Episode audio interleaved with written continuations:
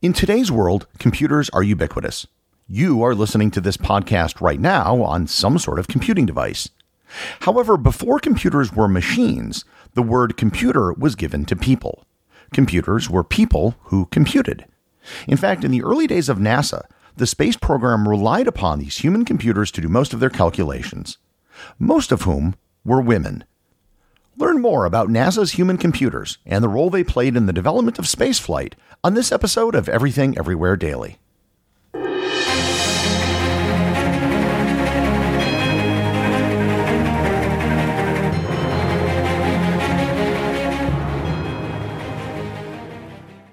This episode is sponsored by Heaven Hill Bottled in Bond Bourbon. I recently had the chance to try Heaven Hill Bottled in Bond, and I can attest to its exceptional aromas with hints of caramel and vanilla intertwining with its oakiness, which provide a well rounded flavor profile. Taking a sip is akin to experiencing a piece of bourbon history firsthand. Heaven Hill Distillery may be America's most quintessential bourbon distillery, Established in 1935 after the end of Prohibition, the distillery was established by the Shapira family and has remained a family owned distillery to this day. In 1897, Congress passed the Bottled in Bond Act, which set forth strict rules for any bourbon labeled bottled in bond. Heaven Hill Bottled in Bond bourbon goes beyond the stringent requirements of the law by aging its bourbon for seven years, not four. The end result is a gold medal winning bourbon that truly stands out.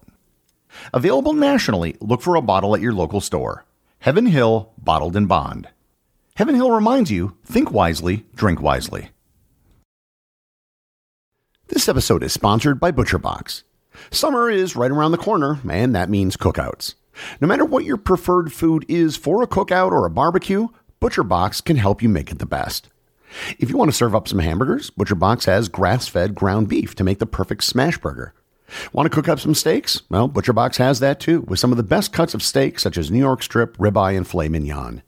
Do you like grilled chicken? Well, ButcherBox has some of the best pasture raised chicken that you will find anywhere. And if you really want to wow people at your next cookout, you can try grilling some of their wild caught salmon on a cedar plank. Sign up at butcherbox.com slash daily and get a special deal. ButcherBox is offering my listeners a free for a year offer plus an additional $20 off.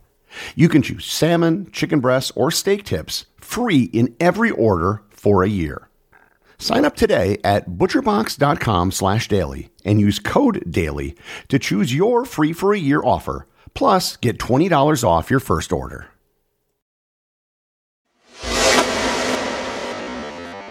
The first use of the term computer actually dates back to the early 17th century. The first known written reference to the word computer was actually in 1613.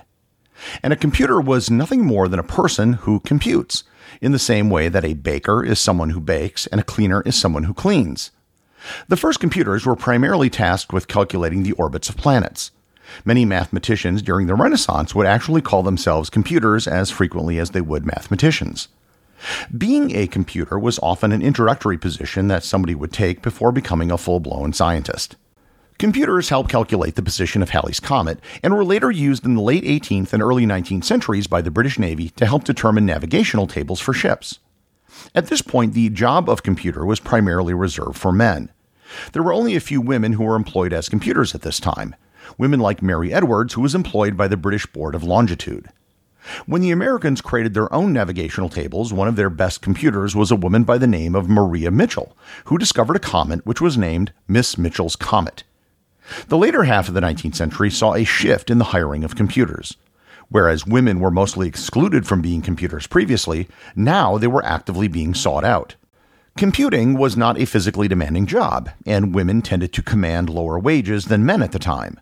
By hiring women, you could get more computing power for the same amount of money.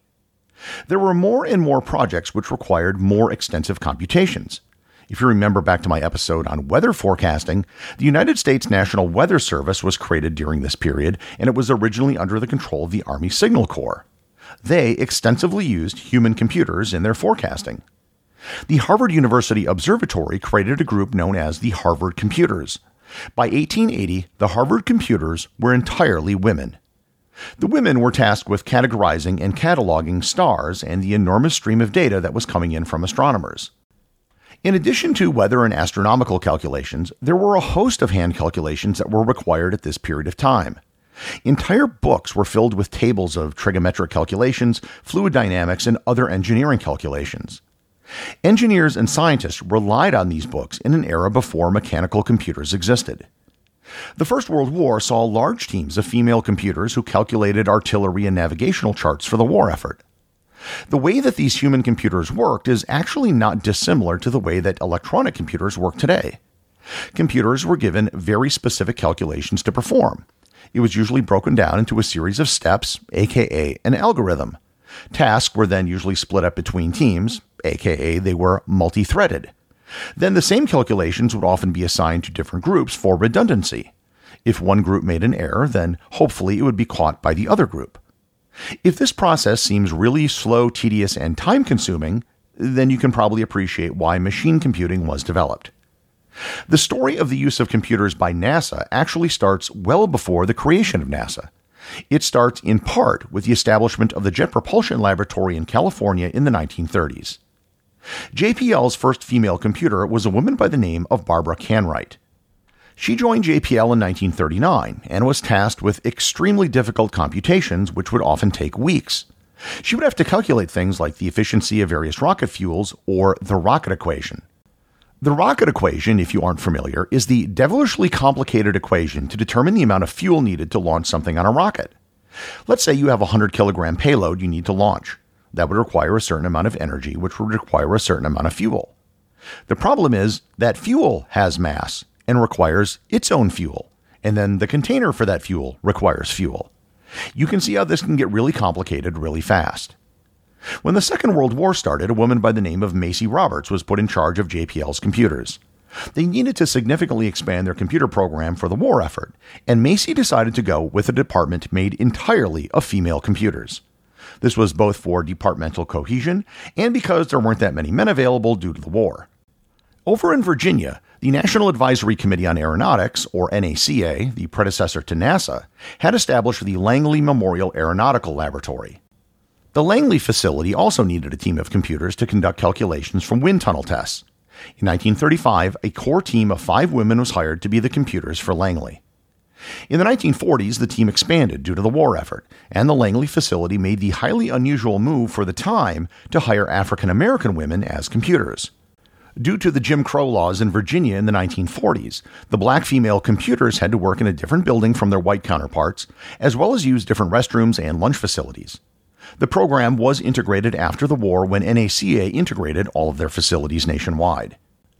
Most of the advanced calculations conducted on behalf of the war effort in World War II were done by women working as computers on the home front, at the facilities I mentioned, and at many more factories and laboratories around the country. Their contribution was often recognized by the terms which were used in measuring computing power. Instead of using terms like man hours, some contractors adopted terms such as a kilogirl a unit that reflected 1,000 hours of time spent by a computer, almost all of which were women. Likewise, the term girl year was used for larger computational projects, which would require over a year of combined computing time. These women were the white collar equivalent of Rosie the Riveter.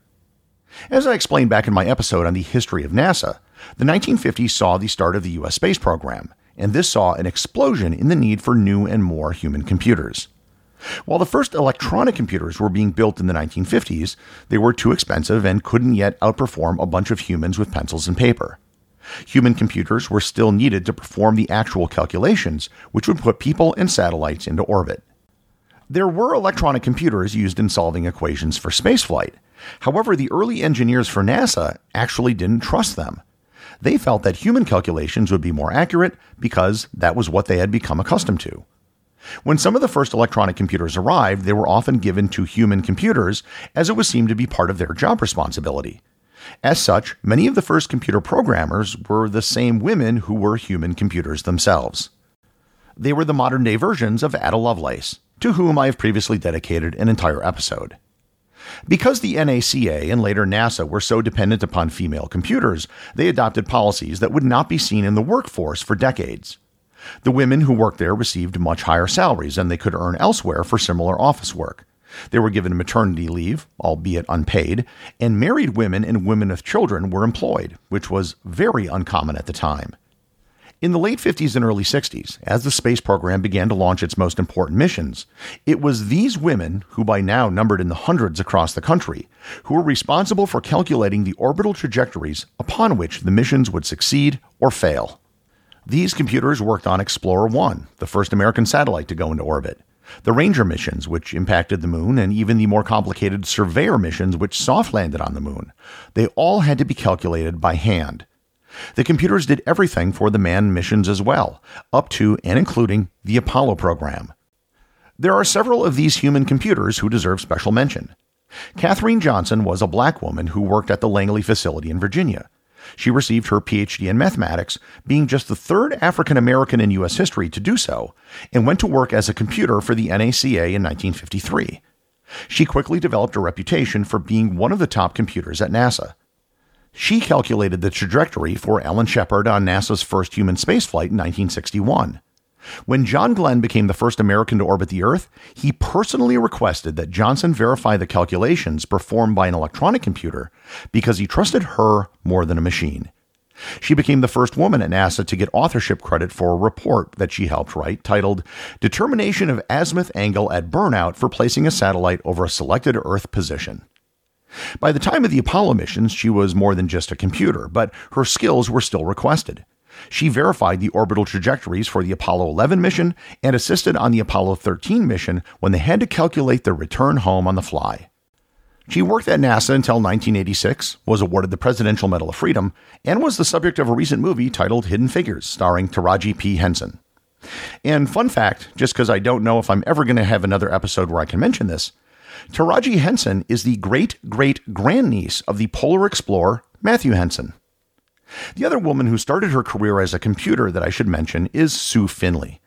Sue Finley began her career at JPL in 1958 in the computer pool and still works at JPL today. Today, she's an engineer on NASA's Deep Space Network, which is the system that communicates with interplanetary spacecraft. As of my recording this episode, she is still working full time at the age of 85, and she is most likely the last person still employed by NASA who was a human computer. I'm guessing that most of you can write the end of this story. By the late 60s, and especially in the 70s, computers had become powerful and cheap enough that humans couldn't compete with them anymore. Engineers had overcome their initial distrust and had learned to trust the results that the machines gave them. And that is why we no longer use the term computer to refer to people anymore. Nonetheless, for about a hundred years, much of the mathematical heavy lifting which was required for fields such as engineering, astronomy, and navigation was conducted by teams of human computers, the vast majority of which were women. And if it wasn't for them, the modern world would look very different today. The executive producer of Everything Everywhere Daily is Charles Daniel. The associate producers are Thor Thompson and Peter Bennett. Today's review comes from listener Lily Marshall from Apple Podcasts in the United States. She writes, So impressive and enlightening. I followed Gary's global education work for over a decade and am thrilled about his Everything Everywhere Daily podcast. As a teacher and parent, I find this podcast ideal to play to help kids learn about history and the world in bite sized 10 minute tidbits. As a lover of learning, it's perfect to help energize my brain and to reinvigorate my understanding of humanity. As a visual learner, I appreciate that the show transcripts are available to supplement my listening. Oh, and Gary has the best voice for podcasting. Can't wait for the next 900 episodes. Well, thanks, Lily. Lily, I have to confess, is actually one of my friends. We met back in 2010 in Valencia, Spain, where we were both traveling at the time, and we hung out for a few days. It's only taken two and a half years, but I finally got her to listen to the podcast. Remember, if you leave a review, you too can have it read on the show.